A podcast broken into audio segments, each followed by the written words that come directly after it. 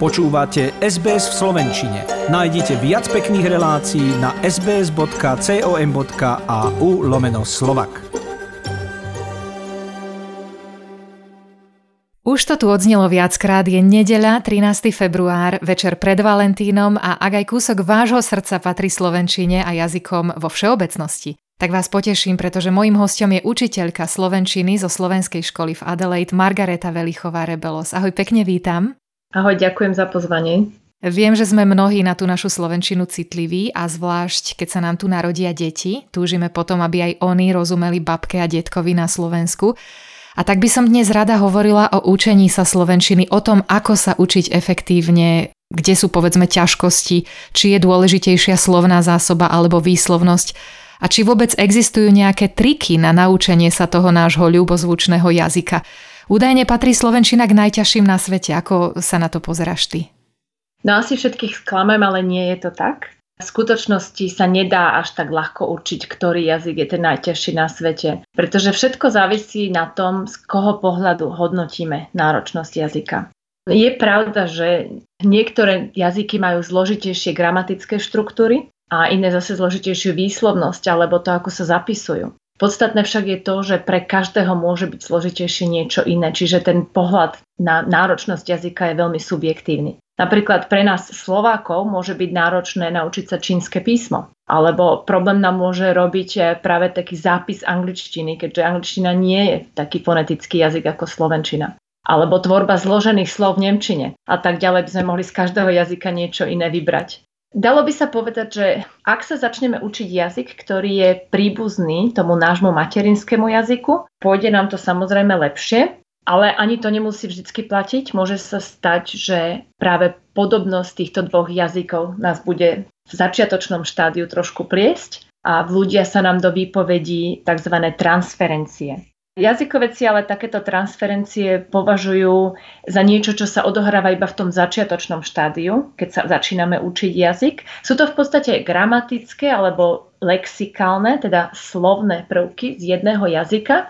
ktorý už ovládame a tie sa nám nepatrnosťou vlúdia do toho jazyka, ktorý sa práve učíme. Ale ak sa štúdiu jazyka venujeme dlhšie, tak tieto chyby postupne sa všetky vytratia. A dokonca musím spomenúť, že jazykoveci z jazykovedného ústavu Ludovita Štúra sa práve na túto nepravdivú správu o tom, že Slovenčina je najnáročnejší jazyk na svete, pred nejakým časom tiež pozreli, dali svoju odpoveď, reagovali tým, že Slovenčina dokonca patrí skôr medzi tie najľahšie slovanské jazyky. Potom vďaka poznaniu slovenčiny lepšie pochopíme napríklad polštinu, ľahšie sa naučíme ruštinu. Máme to tak vnímať? Podobné jazyky nám umožňujú ľahšie sa naučiť druhý jazyk, ktorý patrí do tej istej vetvy. Všeobecne tá skutočnosť, že dieťa rozumie svojim rodičom od narodenia a že pomaly začne hovoriť ich jazykom je podľa môjho názoru čosi fascinujúce. Zaoberala si sa tým počas štúdia IT, alebo je to skôr otázka pre neurologa? Trošku som sa zaoberala, ale skôr z toho psycholingvistického pohľadu. Áno, je to fascinujúce, mňa to neustále fascinuje napriek tomu, že mám dve bilingválne deti, ktoré takto vyrastali. V obidvoch prípadoch som veľmi pozorne pozorovala, ako to vzniká. Zaujímavé je to, že nezáleží na tom, kde sa narodí na svete. Človek sa vlastne narodí s tým, že má určité schopnosti, predispozíciu naučiť sa akýkoľvek jazyk, ktorému bude vystavený. Je to úplne fascinujúce, ale keď sa dieťatko narodí, to dieťa nevie, ktorý jazyk bude ovládať ako materinský jazyk. A preto napríklad existujú fascinujúce príklady, ako napríklad, keď sa rodina z Ameriky rozhodne adoptovať dieťatko z Vietnamu a od narodenia teda počúva nie ten jazyk svojho pôvodu, teda nie vietnamčinu, ale angličtinu, pretože žije v Spojených štátoch amerických, tak sa stane ten zázrak, že teda to dieťatko bude rozprávať plynule po anglicky, je to jeho materinský jazyk a tú vietnamčinu nemusí vôbec ovládať, ak je vôbec nebol vystavený. A keď máš porovnať napríklad deti, ktoré už z časti hovoria alebo rozumejú, hovoríme teraz na konkrétnom príklade Slovenčinu, s tými, ktoré sa ju učia od úplného začiatku, kto to má jednoduchšie, dá sa to povedať? Tá situácia je taká trošku zložitejšia. My napríklad vieme, ako jazykoveci vieme, že keď sa učíme cudzí jazyk, už v tom neskoršom veku, tak vlastne procesy, ktoré sa odohrávajú v našom mozgu, sa odohrávajú v inej časti. To znamená, že materinský jazyk sa spracúváva v inej časti mozgu než ten druhý jazyk, ktorý sme sa začali učiť. Existuje dokonca aj štúdia, ktorá sa pozerala práve na tieto procesy, ktoré sa odohrávajú u bilingvistov, teda u ľudí, ktorí používajú dva jazyky v dennodennom živote. A zistili, že keď sa začali učiť tretí, teda úplne cudzí jazyk, tak sa zaktivovala práve tá časť mozgu, ktorá je bežne používaná pri našom materinskom jazyku. To znamená, že máme tých prepojení trošku viac, máme ich ináč spracované, ináč urobené, tie synapsie sa tvoria iným spôsobom a môžeme teda využívať väčšiu kapacitu nášho mozgu práve na učenie toho tretieho jazyka. Sú to naozaj fascinujúce veci. Dokázal by napríklad aj dospelý človek takto predpripraviť svoj mozog na seriózne učenie, povedzme ešte pred tým, ako si zaplatíme e, lekcie slovenčiny. Viem, že medzi našimi poslucháčmi máme veľa zmiešaných manželstiev a partnerstiev, kde jeden z toho páru nehovorí po slovensky, ale počúva nás preto, aby si naučil tú svoju hlavu na počúvanie toho jazyka. Povedzme predtým, ako sa teda začne seriózne učiť? Určite, keď je človek vystavený nejakému jazyku, tak samozrejme vzniká pre neho určité povedomie o tom jazyku. Ja som toto napríklad vypozorovala aj u môjho manžela. On je austrálčan, po slovensky vôbec nevedel, keď sme sa zoznámili. A v počiatku, keď sme žili spolu len my dva, ja na začiatku nášho partnerstva som po slovensky s ním moc nerozprávala samozrejme. On sa párkrát pokúšal začať učiť slovenčinu, ale nezotrval v tom. Avšak keď sa nám narodili deti, tak zrazu som videla obrovskú zmenu. Pretože ja som sa s deťmi rozprávala po slovensky. V tom počiatočnom štádiu som zvolila takú metodológiu, že som všetko, čo som povedala deťom po slovensky, povedala aj jemu po anglicky. A tým pádom videl jazyk používaný priamo v kontexte. A to je najlepší spôsob, ako sa naučiť. Samozrejme, pri malých deťoch tie kontexty sú trošku inšie ako kontexty, ktoré používame v práci alebo povedzme v obchode a tak ďalej. Takže postupne by sme museli stále zvyšovať tú náročnosť týchto kontextov, aby sme naozaj sa naučili správne rozprávať. Ale vypozorovala som napríklad, že už zo samotného kontextu a z tej počiatočnej slovnej zásoby bol schopný vydedukovať význam. A v dnešnej dobe už teda sa snaží aj odpovedať sám po slovensky. Snaží sa nám povedať, ja mám 14-ročnú dceru, to znamená, že má 14-ročnú prax, v ktorej sa v podstate učil ten jazyk tak, ako sa jazyk učia deti. Aké sú teda techniky učenia sa toho jazyka? Povedzme, pri tých najmenších deťoch spomínaš, že rozprávať s deťmi od malička v tom jazyku tej matky. Otec v jazyku svojho otca, hoci to môže vytvárať nepríjemné situácie, keď si vzájomne nerozumejú, ale musí tam byť určitá úroveň dôvery. Takže toto by bola asi jedna z tých technik učenia sa jazyka. Aké sú ďalšie? Áno, tých metód existuje niekoľko. Záleží na tom, či sa pozeráme na to, že sa učíme jazyk ako cudzí jazyk, alebo či sa ho učíme ako vlastne druhý jazyk. Ten rozdiel medzi cudzím jazykom a druhým jazykom je v podstate v tom, že druhý jazyk využívame pravidelnej komunikácii, kdežto cudzí jazyk má veľmi špecifické využitia. Na učenie sa toho cudzieho jazyka tam existuje veľmi veľa metód sú rôzne vlastne metódy výučby a prešli si mnohými obmenami. Spočiatku to bola napríklad prekladateľská metóda. To znamená, že študenti dostali zoznam slov a množstvo poučiek o gramatických pravidlách a s nimi sa proste mohli pustiť do prekladu textov na papieri. No ale táto metóda nebola veľmi výhodná, pretože nám vôbec nedala žiadne schopnosti na konverzáciu v dennodennom používaní. A potom sa teda metódy odklonili od tejto prekladateľskej metódy a vznikla audiolingválna metóda. V nej sa zase učili jazyk v jazykových laboratóriách a spoliehalo sa v podstate na to, že budeme počúvať rôzne ustálené spojenia a frázy a budeme ich neustále opakovať, až kým si poriadne neprecvičíme jednak tie frázy, tie slovička, ale aj výslovnosť. Toto sa spoliehalo na také značné memorovanie rôznych vzorov a opäť nebol to najlepší spôsob, ako sa učiť jazyk. Posledná metóda, ktorá sa teraz využíva, je tzv. komunikatívna. Tá je najpopulárnejšia, ale existujú tu niekoľké také rôzne formy. Základom sú dve zložky. Prvá je, že jazyk má určité funkcie, v ktorých ho dennodenne využívame na dorozumievanie sa. A my si potrebujeme práve osvojiť tieto funkcie a prísť na to, že ako sa jazyk v týchto jednotlivých funkciách používa. Napríklad, idete do obchodu, robíte nákupy, to je jedna funkcia. Návšteva u lekára, druhá funkcia. Cestovanie, varenie a tak ďalej. Tých funkcií je nesmierne veľa. No a výuka je práve orientovaná na to, aké spojenia, frázy, slovička a tak ďalej sa používajú v jednotlivých týchto funkciách. Gramatiku si pritom vlastne osvojujeme práve prostredníctvom týchto funkcií. Čiže nie je nutné sa nejako príliš spoliehať na rôzne poučky, pravidlá, ale učíme sa ich tak trošku prirodzenejšie práve že používaním. Áno, práve v praxi. To sa mi začína trošku prelínať s tým kritickým myslením, ktoré sa teraz veľa aplikuje aj v ďalších predmetoch a v ďalšom spôsobe učenia. Dá sa to aplikovať teda aj na učenie sa jazyka?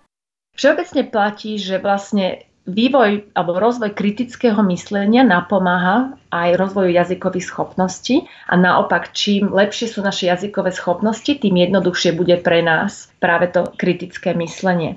Keď učíme deti, tak veľmi zaujímavé je práve to, že ak deťom dáme len gramatické cvičenia, tak ich to absolútne nebude baviť. Čo my potrebujeme urobiť eh, vo výuke detí je práve, že vymyslieť nejaké také cviky, kde budú musieť používať kritické myslenie, pretože to ich vtiahne do toho jazyka, prinúti ich rozmýšľať s tým jazykom, pracovať s ním a práve, že ich to veľmi dobre motivuje.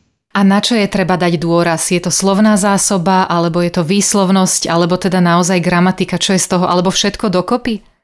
Máš pravdu, slovička bez gramatiky nám tú komunikáciu nejako neulahčia a gramatika bez slovičok proste nefunguje. Takže áno, je nutné sa sústrediť na všetky súčasti jazyka naraz, ale poteší možno tým, že podľa najnovších poznatkov vieme, že jazyk sa najlepšie naučíme, ak sa mu budeme venovať častejšie a vo veľmi krátkých intervaloch. Takže úplne ideálne by bolo stráviť 15 až 20 minút denne nejakým samostatným štúdiom.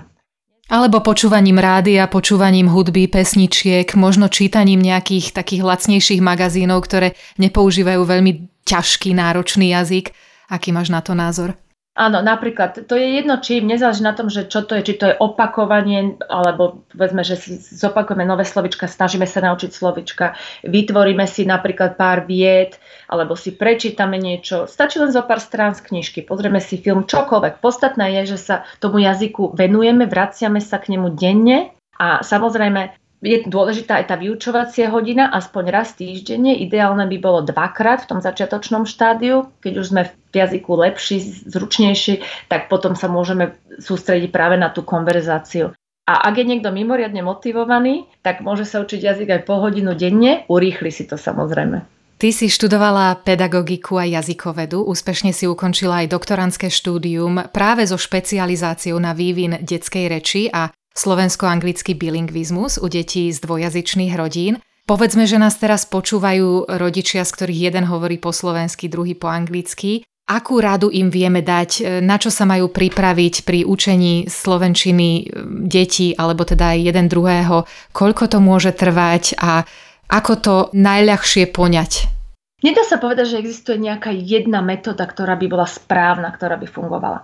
Dôležité je to, aby metóda, ktorú si rodina vyberie, fungovala. V tom zmysle, že všetci budú schopní metódu dodržiavať. Preto ako prvý krok odporúčam je mať určité jazykové plánovanie. Treba si určiť jazykový cieľ, cestu k tomu cieľu a potom zotrvať na tejto ceste. V prvom rade by sme sa mali zamyslieť na to, ako budeme jazyk využívať. Či budeme potrebovať profesionálny jazyk v práci alebo skôr ten jazyk ulice? Áno, presne tak. Budeme ho potrebovať na jednoduché konverzácie? Vtedy nám vystačí sa sústrediť hlavne na to rozprávanie a porozumenie. Alebo budeme ho využívať niekedy pri cestovaní, ktorý by sme sa asi mali sústrediť na to, aby sme sa vedeli dorozumieť v rôznych situáciách, ktoré sú bežné pri cestovaní.